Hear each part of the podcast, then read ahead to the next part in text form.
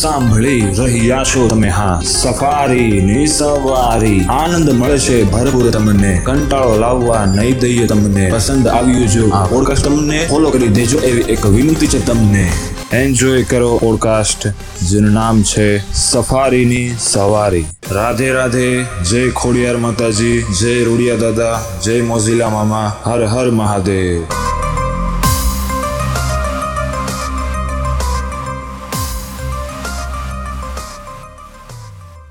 नमस्ते मित्रों, स्वागत है तमारू मारा पॉडकास्ट में। मारू नाम है जेनिस गाड़िया ने तमे सांभळी रह्या छो पॉडकास्ट स्पोटिफाई, एप्पल पॉडकास्ट तथा विविध एप्लिकेशनों पर, जेनु नाम छे सफारी की सवारी। आजे जे पॉडकास्ट बनवा जई रह्यो छे तेनो टॉपिक छे सुपर क्वेश्चन, मतलब एवो सवाल के जेनो जवाब एकदम खास छे। ते सांभळीने तमने खूब आनंद आवशे। आनंद माणो आ पॉडकास्ट ने। वर्षोना वर्षो, सैकड़ों या हजारों किलोमीटर नो ऋतु प्रवास खेरता यायावर पक्षीओ તેમની એક ધારી સફર દરમિયાન થાકતા કેમ નથી? આપણે ત્યાં શિયાળો ગાળવા ક્યાં વિદેશી પક્ષીઓ આવે છે અને ક્યાંથી? પ્રસ્તુત બાકી રહી ગયેલો સવાલ પૂછવામાં આવ્યો છે નિસર્ગ અંજારિયા, જેઓ કચ્છથી છે, ઋત્વિક ખાનકી, જેઓ जूनागढ़ थी छे, अमिता प्रभुदास पटेल मोरबी थी छे, जो मानसी तथा निराली कथेरिया उधना सूरत थी। तो जो ये आ बाकी रही गयेला सुपर सवाल नो शुं जवाब मळ्यो छे पोतपोताना चाहको ने। वांचीए सफारी नो उत्तर। प्रस्तुत सुपर सवाल बे भागे वहेंचायेलो छे, माटे सुपर जवाब पण बे हिस्से आपवानो थाय छे। प्रथम तो ए याद आप अपाववानुं के दरेक पक्षी मूलभूत रीते तो उड़तुं डायनोसोर छे। डायनोसोरे पच्चीस पॉइंट एक करोड़ वर्ष करोड़ थी सौ पॉइंट पांच करोड़ वर्ष पहलाना मेसोजोनी मेसोजोइक कहेवाता युग में लगभग अठार करोड़ वर्ष सुधी धरती पर चक्रवर्ती धोरणे राज कर्यु। आ लांबा युगना त्रण पेटा युगो अनुक्रमे ट्रायासिक, जुरासिक अने क्रीचर्स, जे पैकी जुरासिक तबक्का दरमियान अमुक डायनोसोर में पक्षीओना शारीरिक लक्षणों धीमे धीमे खीलवा लाग्या। विशाल कदवाळा अने मेट्रिक टन ना हिसाबे वजन धरावता डिप्लोडोकस जेवा डायनोसोर पेढ़ी दर पेढ़ी काया पलट पामी अने अंते गगन विहार करता पक्षी में फेरवाया। ए परिवर्तन चमत्कार जेवू लागे, परंतु कालक्रमे एम ज बन्यु। बन्यानो पहलो संकेत मळ्यानो वर्ष अठार सौ एकसठ हतु अने तारीख तीस सप्टेम्बर हती। पुरातन सजीव सृष्टिना जर्मन अभ्यासी हेरमान वोन मेयरे तेना भूस्तरीय सर्वेक्षण दरमियान खुली खाण पासे खड़क में जड़ित पींछू दीठू पक्षीनु होय एवं लागतुं हतुं, पण हेरमान मेयरनी जाणकारीमां होय तेवा एकेय पक्षीनु नहीं। लंबाई सात इंच अंदाजित सत्तर पॉइंट पंचोतेर सेंटीमीटर हती। रचनाकीय देखाव एकदम जुदो हतो। सुखदी योगे एज वर्षे एवा पींछाना धारक पक्षीनो अश्मी तरीके प्रथम नमूनो मळी आव्यो। नमूनो आशरे एक पॉइंट पांच करोड़ वर्ष पहलानो एटले के जुरासिक युग वखतनो हतो। शरीर रचना डायनोसोर साथे अमुक रीते साम्य धरावती हती, केम के बंने पाखोना छेड़े नहोर हता अने चांचमां दांत हता। वळी चांचना देखावमां पण अमुक डायनोसोरना मोढानो अणसार मळतो हतो। अंते आ A R C H A E O P T E R Y X archaeo पिशरियक એવું નામકરણ પામેલું તે પક્ષી મુક્ત રીતે ઉડી શકતું, કેમ કે તે સવાલ હતો। જો કે વર્ષો પછી અશ્મિરૂપી જે નમૂના એક પછી એક કરીને મળવા લાગ્યા, તેમના આધારે સાબિત થયું કે હર્વાચીન પક્ષીઓ જુરાસિક યુગવાળા પ્રાચીન ડાયનોસોરના વંશજો તરીકે ઉદ્ભવ્યા। ક્રાંતિના ડાર્વિન સિદ્ધાંત મુજબ નેચરલ સિલેક્શન દ્વારા થયેલા કાયા પલટને ખરેખર આશ્ચર્યકારક લખવો જોઈએ। એક વાત સાચી કે જુરાસિક પાર્ક અને તેના પછીની ફિલ્મોમાં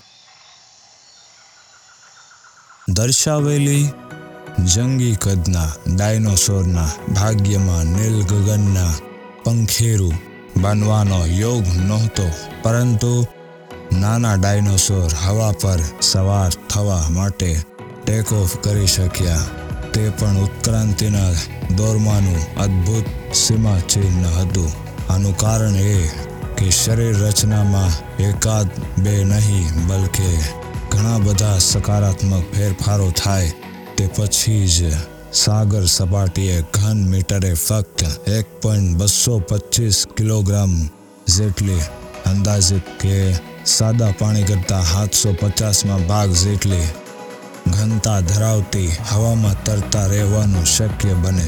ઊંચા વાતાવરણમાં તો હવા અત્યંત પાંખી હોવાને લીધે ત્યાં ટકી રહેવા માટે અસાધારણ માત્રામાં શારીરિક અનુકૂલન સાધવું જોઈએ। દાખલા તરીકે ઊંચાઈની બાબતે રેકોર્ડ ધારક રૂપેલ્સ વલ્ચર પ્રજાતિનું ગીધ અંદાજિત અગિયાર હજાર ત્રણસો મીટર એટલે કે લગભગ સાડત્રીસ હજાર એકસો ફીટના લેવલે ઉડતું હોવાનું નોંધાયું છે, જ્યાં હવાની ઘનતા પ્રત્યેક ઘન મીટરે ફક્ત ઝીરો પોઈન્ટ ત્રણસો અડતાલીસ કિલોગ્રામ એટલે કે સાગર સપાટીએ હોય તેની સરખામણીએ માંડ અઠ્યાવીસ ટકા જેટલી છે। આમ છતાં એ ગીધને ત્યાં શ્વસન ક્રિયા માટે પૂરતો ઓક્સિજન, આકાશમાં ટકી રહેવા માટે પૂરતી લિફ્ટ તેમજ કલાકોના કલાકો સુધી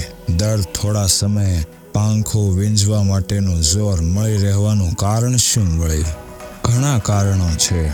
ઉત્તરી અક્ષાંશોના પ્રદેશની બરફીલી ઠંડીને તેમજ હિમવર્ષાને લીધે સર્જાતી ખોરાકની અછતને ટાળવા આપણે ત્યાંનું શિયાળુ મહેમાન તરીકે આવતા એટલે કે અને શિયાળો વીતે માર્ચ એપ્રિલમાં પાછા જતા પક્ષીઓ હજારો કિલોમીટર લાંબો ઋતુ પ્રવાસ કેવી રીતે ખેડી શકે તે પ્રશ્નનો જવાબ પણ તે કારણોના દ્વારા મળી રહે છે। અહીં જવાબ બાયો મિકેનિક્સ અને બાયોકેમિસ્ટ્રી એમ બે શારીરિક પાસા પર કેન્દ્રિત થાય છે। આ પારિભાષિક શબ્દોને વળગી રહેવાને બદલે સાદી ભાષામાં એમ કહી શકાય કે પક્ષીનું શરીર ઉડવા માટે ઘડાયું છે। શાહમૃગ, કીવી, એમુ, કેસોવારી, ગાલાપાગોસના કાઝિયા વગેરે ભૂચર પંખીડા તેમાં અપવાદ હોવાનું માનતા નહીં। ઉત્ક્રાંતિના દોરમાં પ્રાપ્ત થયેલી પાંખો તેમણે માત્ર use or lose use or lose ના ધારા મુજબ ગુમાવી દીધી છે। પક્ષીની વિવિધ પ્રકારની શારીરિક વિશેષતાઓ તેને આકાશમાં વિહરવા માટે અને લાંબો ઋતુ પ્રવાસ ખેડવા માટે સક્ષમ બનાવે છે। એ ખાસિયત તેના અસ્થિ પિંજરને લગતી છે। પક્ષીના હાડકાં સઘન નથી। સરેરાશ માણસના કુલ શારીરિક વજનની સરખામણીએ તેનું હાડકાનું વજન સરેરાશ પંદર ટકા હોય છે। શરીરનું વજન પંચોતેર કિલોગ્રામ તો તેમાંના હાડ પિંજરનું લગભગ અગિયાર કિલોગ્રામ। આની સામે કબૂતરના હાડકાને લાગુ પડતો રેશિયો ફક્ત ચાર પોઈન્ટ ચાર ટકા છે। વિશેષ નોંધપાત્ર દાખલો ફ્રિગેટ બર્ડ નામના દરિયાઈ પક્ષીનો છે, જેની પાંખોનો વ્યાપ અંદાજિત બે પોઈન્ટ ત્રણ મીટર એટલે કે સાત પોઈન્ટ પાંચ ફીટ હોવા છતાં હાડકાનું વજન એકસો ચૌદ ગ્રામ કરતાં વધારે નથી। હાડકા અંદર ખાને પોલા છે, એટલું જ નહીં પણ ભૂંગળીઓ સમાન પોલા હાડકાનું આવરણ કાગળ જેવું પાતળું છે। આમ છતાં તકલાદી નથી, કેમ કે જુદી આકૃતિમાં દર્શાવ્યા પ્રમાણે તેની અંદરના ભાગે લેટેસ મતલબ કે જાળીદાર યાને જાલક ટેકાઓ આવે છે। માનવા જેવી ન લાગતી છતાં હકીકત फ्रिगेट बर्ड ना पीछा तेना हाथ पिंजर करता वजनदार होय छे। लगभग आवा प्रकारनो ज गुणोत्तर पींछाने लगतो छे। सौथी वधु एटले के पच्चीस हजार बस्सो सोल पीछा देवहंस ना गणवामां आव्या छे अने पक्षी जगत में ते कीर्तिमान छे। आ हंस अपने त्यां अधिवासी नथी, नियमित मुलाकाती पण नथी, कोईक ज वार मार्ग भूलीने आवी चढ़े छे। पहली वखत कच्छना हिज हाईनेस महाराव मदन सिंह जीए वर्ष ओगनीस सौ सुड़तालीस में बे देवहंस हमीरसर पासे मळ्या हता। नामांकित पक्षी शास्त्री सलीम अलीए ते प्रसंग वर्णवतो अभ्यास लेख journal of Bombay nature history society volume number सैंतालीस में लख्यो हतो। मतलब तेमां लख्युं छे सौथी ओछी संख्या में एटले के नौ सौ चालीस पीछा धरावतो पक्षी मध्य अमेरिका रूबी थ्रोटेड ह्यूमिंगबर्ड छे। शारीरिक दळना मापे जोता ते संख्या जरा वधारे छे, परंतु तेनो वजूद पूर्ण अने वैज्ञानिक कारण छे। सजीवनो कद जेम नानुं तेम शारीरिक सपाटीनुं क्षेत्रफळ इनवर्स व्यस्त प्रमाणमां वधु होय छे। विस्तृत सपाटी शारीरिक उष्माने वधु पाडती मात्रामां उत्सर्जित करी नाखे। शरीरनु उष्ण तापमान इष्टतम स्तरे जळवाय नहीं।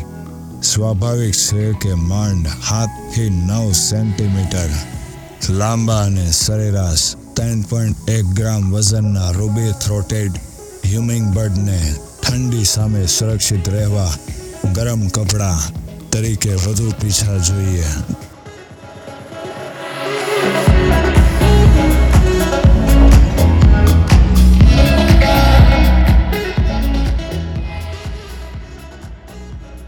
एकंदरे पक्षी जगत ने लागू पड़तो समानधारो ए के उड़ता पंक्षीए वेठवानुं थतुं पीछानुं भारण जाजू होतुं नथी।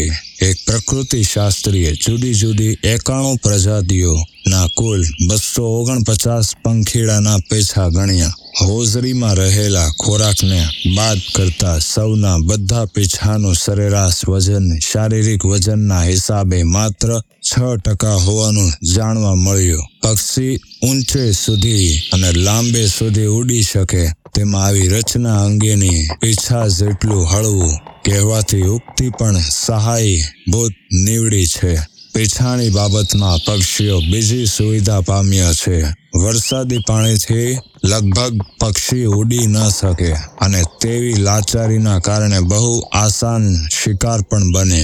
नियत समय पत्रक मुजब एटले के ऋतुचक्र मुजब अमुक दिवसों में पूरो करवो पड़तो ऋतु प्रवास तरबोळ पीछाने लीधे अटकाववानो थाय ए तो परवड़े ज नहीं। उत्क्रांति दरमियान ते समस्या ने पण टाळती उड्डयन निर्विघ्न बनावती सुविधा पक्षी ने मळी छे। सुविधानुं नाम प्रीन ग्लैंड छे।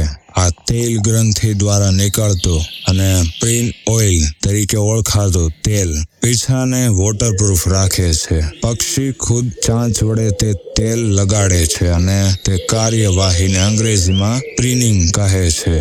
उड़वू अने वळी ऋतु प्रवास वखते लांबे सुधी वण अटकिए उड़ता रहू ए बहु श्रमदायक काम छे। अति मात्रानो ते श्रम पुष्कळ ऑक्सीजन मागी लेतो छे। दरेक श्वासे फेफसामां भरी शकातो होवाने पुरवठो ते मागने पहुंची वळे नहीं। ऋतु प्रवास वखते बहु ऊंचे जो उड़वानुं होय तो तो पातळी हवामां लीटर लेखे ऑक्सीजननी वळी और कमी वर्ताय छे। जो के अहीं पण नेचरल सिलेक्शन नो धारो पक्षीनी महदे आव्यो छे। दरेक पक्षीने बे फेफसा तो छे पण વધીમાં અનામત જથ્થો સંઘરી લેવા માટે હવાની કોથળીઓ છે। દરેક કોથળી ધમણ જેવી છે। કાર્ય પ્રણાલી આપણા શ્વસન તંત્ર કે પછી બીજા પ્રત્યેક સજીવના શ્વસન તંત્ર કરતા સાવ જુદી છે અને સાચી જ હેર તમારે તેવી છે. વર્ણન ધ્યાનપૂર્વક વાહ સાંભળજો અને સાંભળતા જાઓ. તેમ આકૃતિમાં વર્ણનની ઓડિયો રજૂઆત અવાજિક રજૂઆત પણ સાંભળવાનું રાખો, કારણ કે હવે જ તમને સાંભળવાની સાચી મજા આવશે. કદાચ તમને જો તમને રસ હોય તો આપણો આપણો શ્વસન તંત્ર બહુ કાર્યક્ષમ નથી.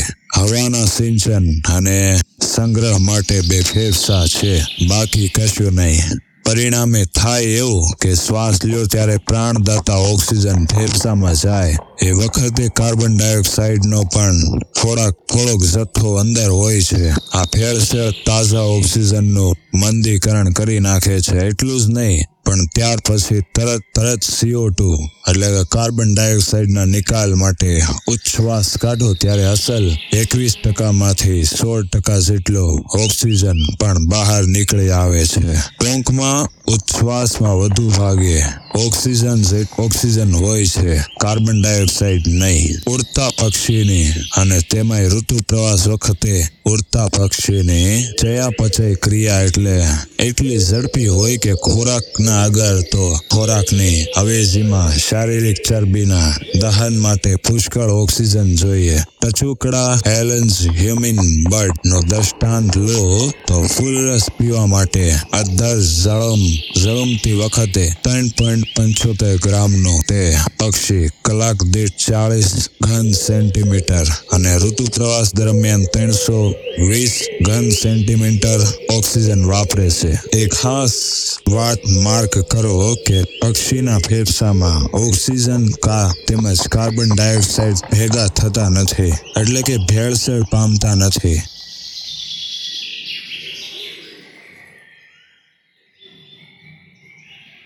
કરિશ્મા જેવી વાત કરિશ્મા જેવી તે રચનાના ફળ સ્વરૂપે ઓક્સિજનનો લગભગ સાઠ ટકા જેટલો પુરવઠો પક્ષીના લોહીમાં પચી જાય, જ્યારે આપણે શ્વાસમાં લીધેલો ઓક્સિજન સોએ ફક્ત સત્યાવીસ ટકા જેટલો લોહીમાં ગ્રહણ થાય છે.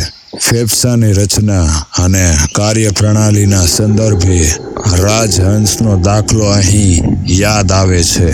બીજું નામ પટાયત માથાવાળો હંસ છે, પરંતુ ભાવનગરના વિદ્વાન પક્ષીશાસ્ત્રી રાજકુમાર ધર્મકુમાર સિંહજીએ આપેલો રાજહંસ નામ યોગ્ય છે. રશિયાના સાઇબિરિયાથી તે પંખીડાનો રસાલો શિયાળો ગાળવા ભારતના છેક કન્યાકુમારી સુધીનો ફેરો ખાય છે.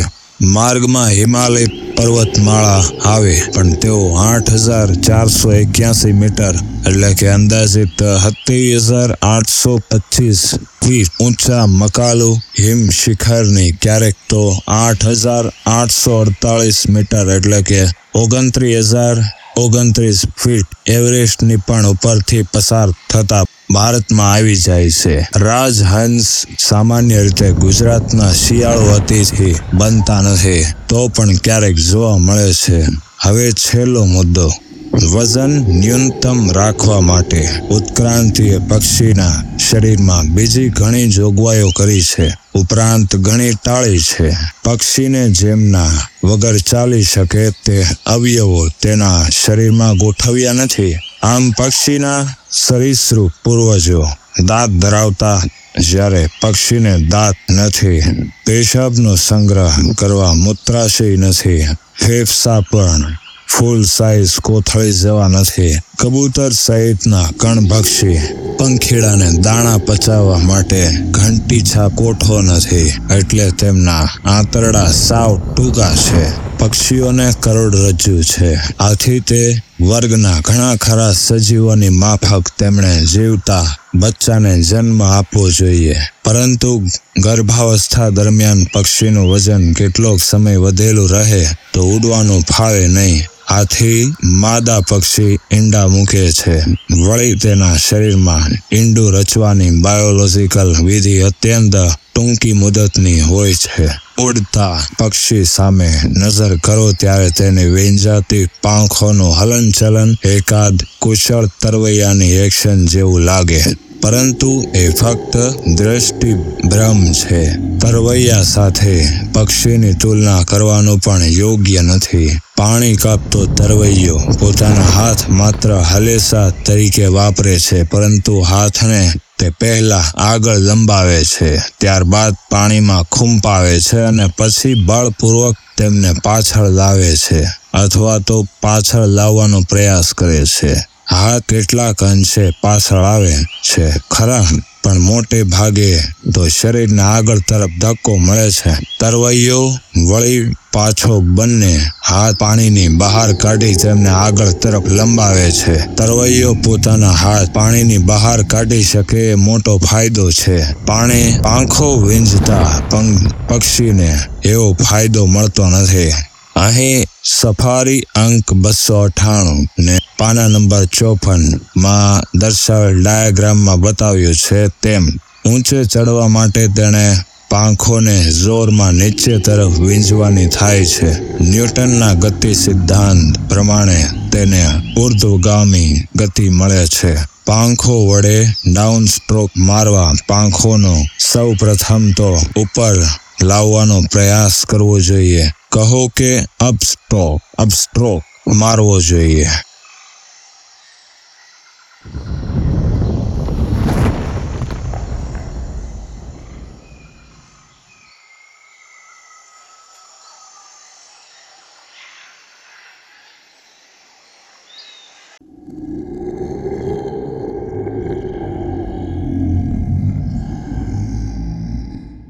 करती वखते पण तेनी पांखो तो हवामां ज होय छे। तरवैयो पोताना हाथने तत्परता पाणीनी बहार काढी शके, જ્યારે પક્ષી માટે તો હવાનો કેડો છોડવાનો જરાય શક્ય નથી। હવામાં જેવો ને તેવો અપસ્ટ્રોક તેને ફરી નીચે લાવી દે, પરંતુ એવું ન થાય એટલા માટે પક્ષી તેની પાંખને સહેજ ત્રાસ આપી પીંછાને વેનેશિયન બ્લાઇન્ડ બ્લાઇન્ડની જેમ खुला करे छे। पींछा वच्चेनी फाट द्वारा हवा कशा अवरोध विना वही जाए एटले पछी अनुक्रमे विरुद्ध दिशामां वींजाती पांखनी एक्शन परस्परनो छेद कापती नथी।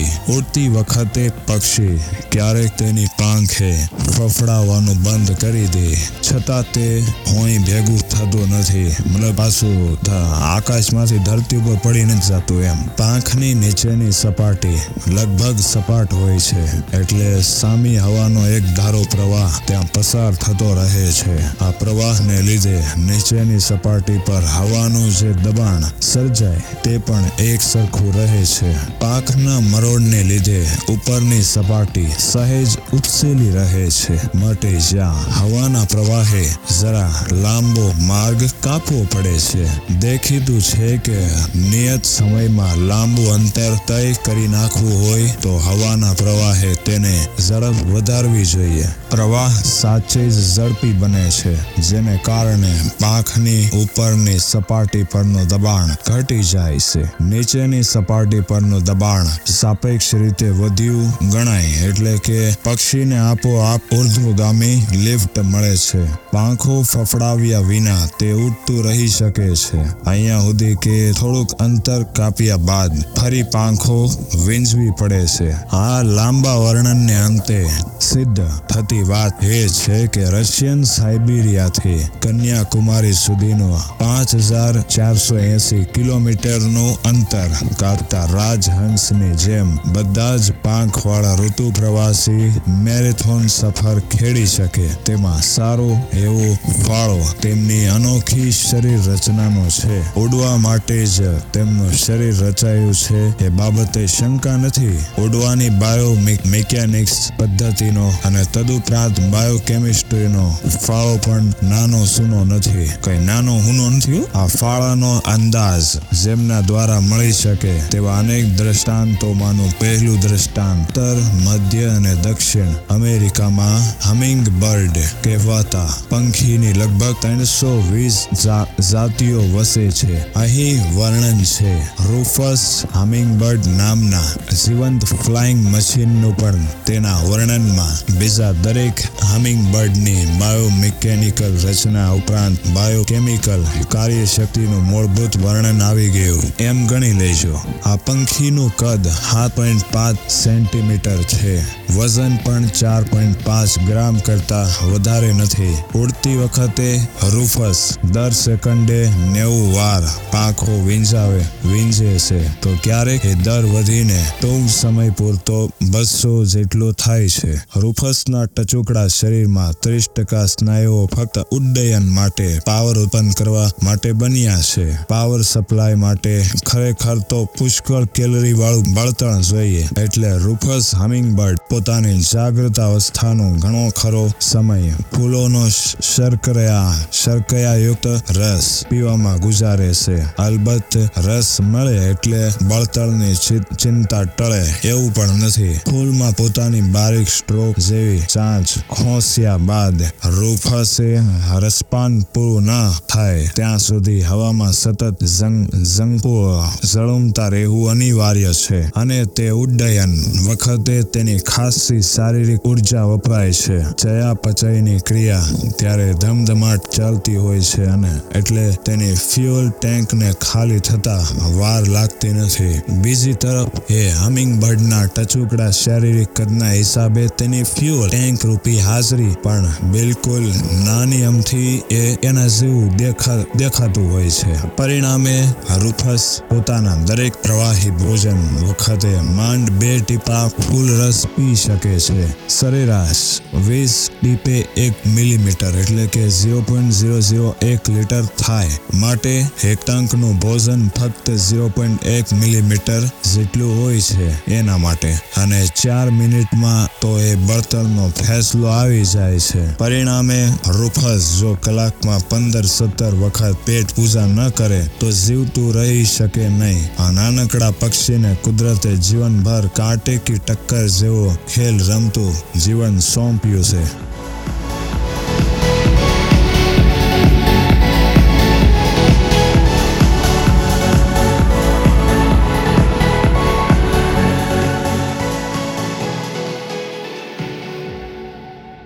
બળતણની ટાંકી મિની, જ્યારે બળતણના વપરાશની જાણે લિમિટ નહીં। વાંચીને સાંભળીને આશ્ચર્યની લિમિટ ન રહી એ વાત હવે જાણો। બળતણની રોજિંદી કટોકટી સામે ઝઝુમતું રૂફસ હમિંગબર્ડ દર વર્ષે આવવા આવવા જવાનો ગણીને કુલ છ હજાર કિલોમીટરનો ઋતુ પ્રવાસ ખેડે છે। આ પંખીનું શિયાળુ વતન મેક્સિકો છે, જ્યાં હુંફાળી આબોહવામાં તે સુરક્ષિત રહી શકે છે। ઉનાળો બેસતા મેક્સિકોનો તાપ રૂફસ હમિંગબર્ડને વસમો જાણતા જાણવા લાગે એટલે તે ઉત્તર અમેરિકામાં ઉતરે છે, કેનેડા પહોંચી જાય, ગ્રીષ્મ ઋતુ વિતાવે છે અને પોતાનું ઘર પણ વસાવે છે। રૂફસ હમિંગબર્ડ માદા સામાન્ય રીતે બે ઈંડા મૂકે છે, જેમનું કદ સ્વાભાવિક રીતે કોફીના દાણા જેવડું હોય છે। પક્ષી જગતમાં ઋતુ પ્રવાસી પંખીડા તો ઘણા છે, પરંતુ બળતણ ના મામલે તેમની સ્થિતિ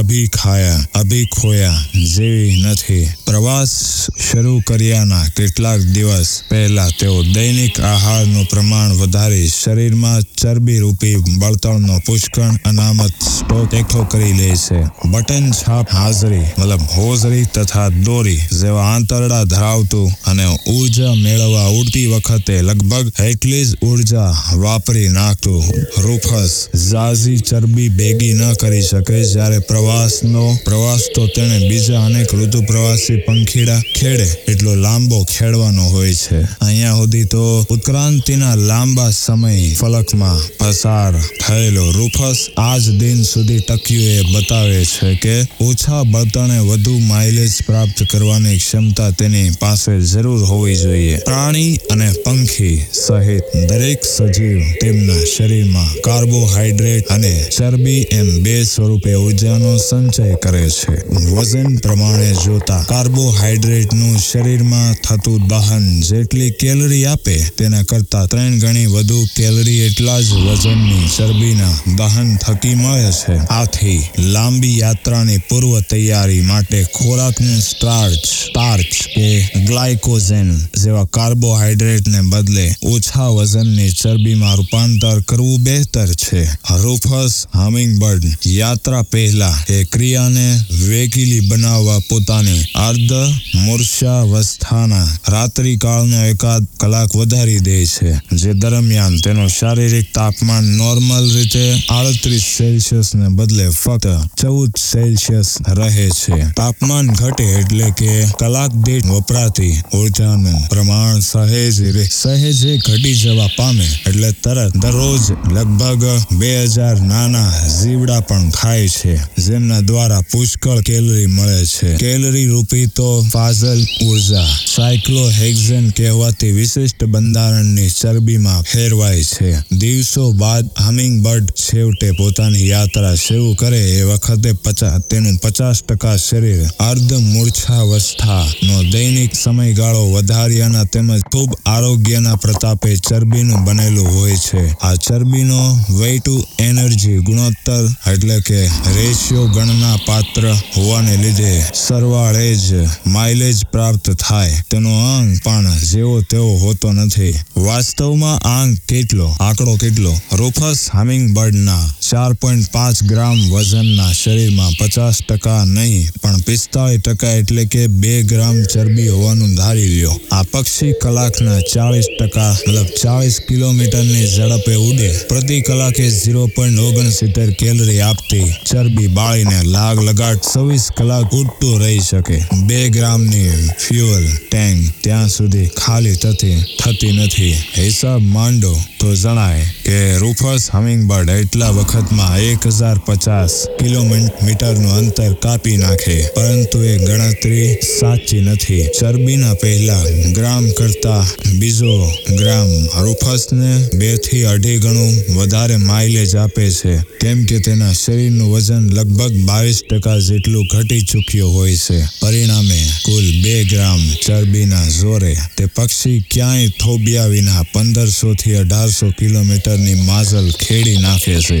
હમિંગબર્ડનો તે પ્રવાસ જો કે નોન સ્ટોપ હોતો નથી. રાતવાસો કરવા તે ઘણી જગ્યાએ રોકાય છે અને જઠરાગ્નિને સંતોષવા રસપાન પણ કરે છે. છતાં અગત્યની વાત એટલી છે પંદરસો કિલોમીટર લાંબી યાત્રા દરમિયાન એ પક્ષી માંડ અઢાર કેલરી વાપરે છે, જ્યારે એક લીટર પેટ્રોલમાં બ્યાસી હજાર સોરી બ્યાસી લાખ પચાસ હજાર કેલરી હોય છે. અને મધ્યમ કદની મોટરને લીટર દીઠ મળતી એવરેજ પંદર કિલોમીટર હોય. આમ રૂફસ હમિંગબર્ડ કુદરતે બનાવેલો અદભુત બાયો મશીન છે.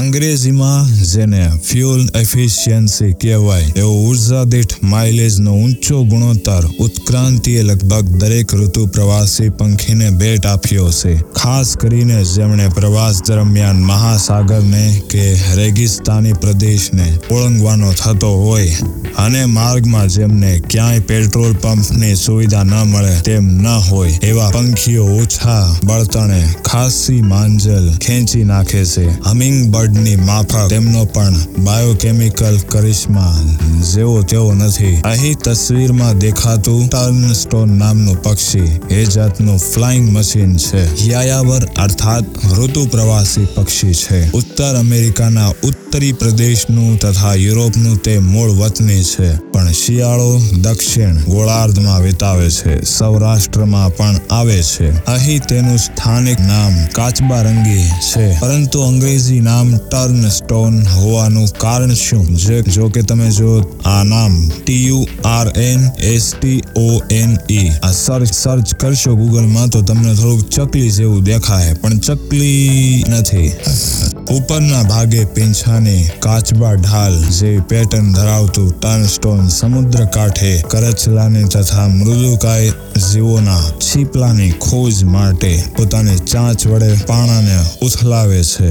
સ્ટોનને અને તન કરવાની આદત તેની ઓળખાણ બની છે, પરંતુ અહીં તેનું નામ કાચબા રંગી જ રાખીએ। એક કાચબા રંગીને અલાસ્કામાં તેના આઈ કાર્ડ જેવી વીંટી પહેરાવતા પહેલા પ્રકૃતિવિદોએ તેનું વજન નોંધ્યું અને અને ઋતુ પ્રવાસના આરંભનો સમય પણ નોંધ્યો। પ્રકૃતિવિદોની બીજી ટીમ બહુ દૂર પ્રશાંત મહાસાગરના હવાઈ ટાપુ પર મોજૂદ હતી। બરાબર ચાર દિવસે કાચબા રંગી ચાર હજાર છસો પંચાવન કિલોમીટરનું એક ધારું ઉડ્ડયન કરીને હવાઈ ટાપુ પર પહોંચ્યું। મુસાફરી પહેલા તેનું વજન એકસો ચુમ્મોતેર ગ્રામ હતું, મુસાફરીના અંતે તેનું વજન એકસો પંચાવન ગ્રામ હતું। ઓગણીસ ગ્રામ જેટલો ઘટાડો થયો હતો, જે તેની યાત્રા દરમિયાન વપરાયેલી ચરબીને આભારી હતો। ટૂંકમાં કાચબા રંગી ને એક ગ્રામ દીઠ બસો પિસ્તાળીસ કિલોમીટરની એવરેજ મળી હતી। એરબસ ત્રણસો વીસ ને કાચબા રંગી જેટલો પ્રવાસ તય કરવા માટે નવ હજાર કિલોગ્રામ બળતણ જોઈએ। ઓસ્ટ્રિયામાં થતું ત્રીસ થી ચાલીસ ગ્રામનું બજરીગર સ્થાનિક ઋતુ પ્રવાસી છે, વિદેશ યાત્રા ખેડતું નથી।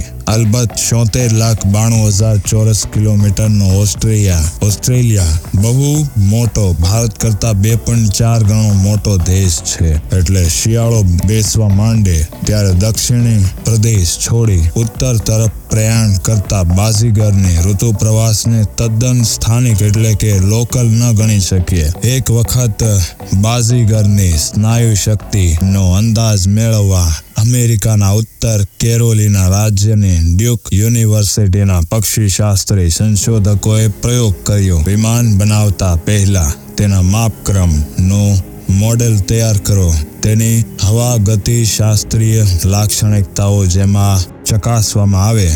તે વિન્ડ ટનલમાં તેમણે મોડેલના સ્થાને બાજીગરનો બાજીગરને અભ્યાસનો વિષય બનાવ્યો। વિન્ડ ટનલના છેડે રહેલો બહુ વિરાટ કદનો પંખો કલાકના સેંકડો કિલોમીટરના વેગની હવાનો મારો ચલાવે, અને તે વખતે એરો એરોનોટિકલ એન્જિનિયરિંગના નિષ્ણાતો વિમાનના મોડેલની વર્તણૂક બારીકીથી જુએ। વિન્ડ ટનલમાં પાંત્રીસ ગ્રામના બાજીગરે અંતર કાપવા માટે ઉડવા નહોતું, પણ સામો પવન કલાકના પચાસ કિલોમીટરના ઝડપે આવતો હોવાને લીધે સાપેક્ષ વજન મતલબ સાપેક્ષ રીતે તેની ઝડપ પચાસ કિલોમીટરની હતી। એક ધારું ત્યાં ને ત્યાં હોવું હોવા છતાં જાણે મઝલ ખેડતું હોય એ રીતે બાજીગર પાંખો વીંજીને ન છૂટકે ઉડ્યું। પ્રયોગનું જે તારણ નીકળ્યું એને પક્ષીવિદોને ચકિત કર્યા। ઉડવા માટે બાજીગર મુક્ત હતું, માત્ર એટલું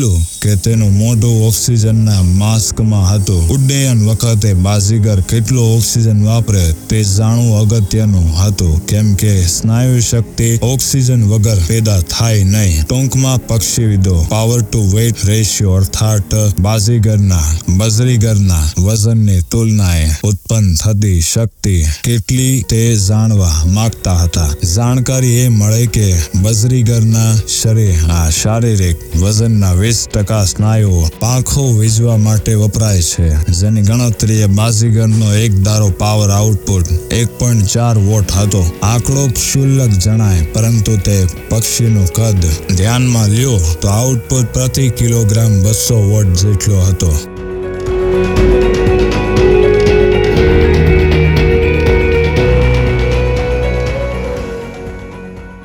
સમીકરણ માનવ શરીરને લાગુ પાડવું પાડી જોઈએ।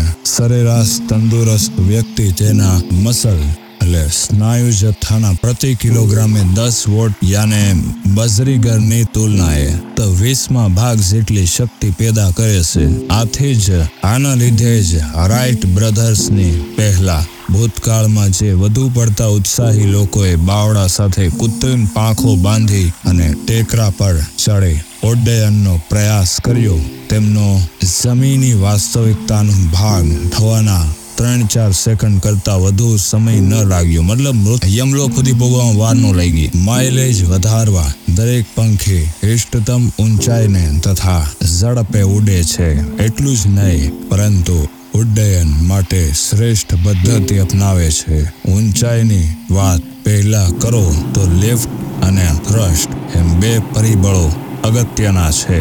દિવસે જમીન તપી નીકળે ને ગરમ હવાનો ઉર્ધ્વગામી આકાશ તરફ પણ ચડે ત્યારે બતક જેવું મોટા કદનું પંખી આઠસો પચાસ મીટર ઊંચે રહીને ઉડે છે, જ્યાં પાતળી હવા દ્વારા ખાસ અવરોધ જણાતો નથી અને થ્રસ્ટ મેળવવા તેણે બહુ જોર લડાવવાનું રહેતું નથી. ઉર્ધ્વગામી પવન વડે તેને કેટલેક અંશે લિફ્ટ મળી રહે છે. રાત્રે એ જ પક્ષી ઉપરના વાતાવરણની ઠંડીને ટાળવા, શારીરિક કેલરીનો વધુ પડતો વ્યય થતો રોકવા એકસો પચાસ મીટરના નીચા લેવલે આવી જાય છે. એ જ રીતે પંખીને શ્રેષ્ઠ માઇલેજ આપતી ઝડપ કલાકના પાંત્રીસ કિલોમીટર છે. આના કરતાં ઝડપ સામી હવાના અવરોધના વર્ગમાં એટલે કે સ્ક્વેરમાં વધારી મૂકે છે. ઓછી ઝડપે પંખીને જરૂર પૂરતી લિફ્ટ મળે નહીં અને લિફ્ટ માટે વધુ જોરમાં પાંખો વીંઝવી એ બળતણનો નરિયો બગાડ છે. ઘણા પંખીડા ઊંચાઈ અને ઝડપ ઉપરાંત પોતાના ઉડ્ડયનની સ્ટાઇલ પણ ફ્યુઅલના મિનિમમ વપરાશને અનુરૂપ રાખે છે. આ કામ દરેક પંખી માટે તો શક્ય નથી, જ્યારે બીજી તરફ અમુક માટે તે સહજ વાત છે. દાખલા તરીકે કબૂતર અને કાચબા રંગી વારંવાર તેમને તેમની પાંખોને ટૂંક સમય માટે બીડી હવાનો અવરોધ તથા બળતણની ખપત ઘટાડે છે. પ્રતિદિન વધુ અંતર કપાતા પ્રવાસનો સમયગાળો ટૂંકાય એ બીજો લાભ છે. આની સામે સફેદ ઢોંક બગલો, આલ્બાટ્રોસ તથા વાબગલી જેવા પંખીઓ લહેરો પર સવારી કરવાનો મોકો છોડે નહીં. પ્રવાસ જરૂર ધીમો પડે છતાં ઉર્જા બચતના ખાતર પુષ્કળ કેલરી જમા પડે છે.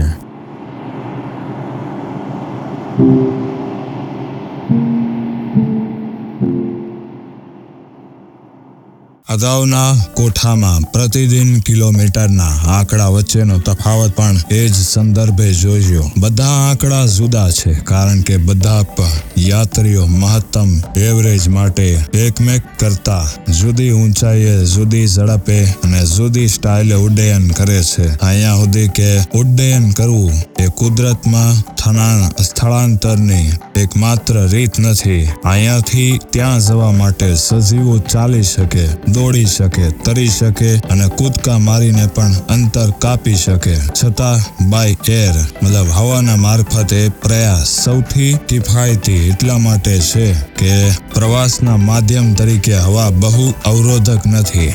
જમીન પર ચાલતા સજીવને તુલનાએ પાણીમાં તરતા સજીવને દસ ગણો અવરોધ નડે છે.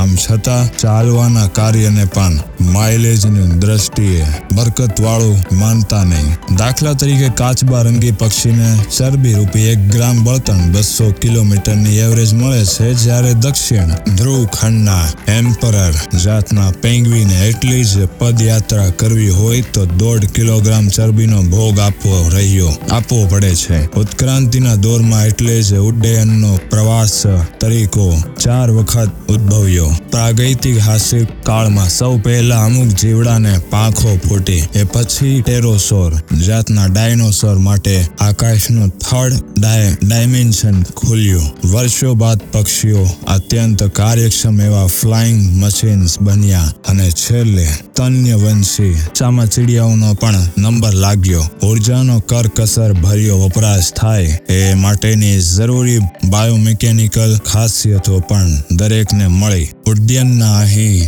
સુધી વર્ણવેલા અને ઉત્ક્રાંતિ દરમિયાન પક્ષીઓને ફળેલા સિદ્ધાંતો જ્યારે બ્રધર્સના ફ્લાયર વન સહિતના વિમાનોને લાગુ પાડવામાં આવ્યા ત્યારે માણસ પહેલી વખત ગગન વિહારી બન્યો.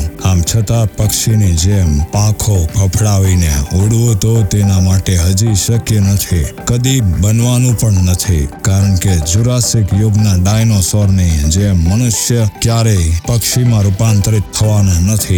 અહીં સુપર સવાલ પર આન્સર ઇઝ ઓવર એટલે કે ખતમ થાય છે અહીં જવાબ.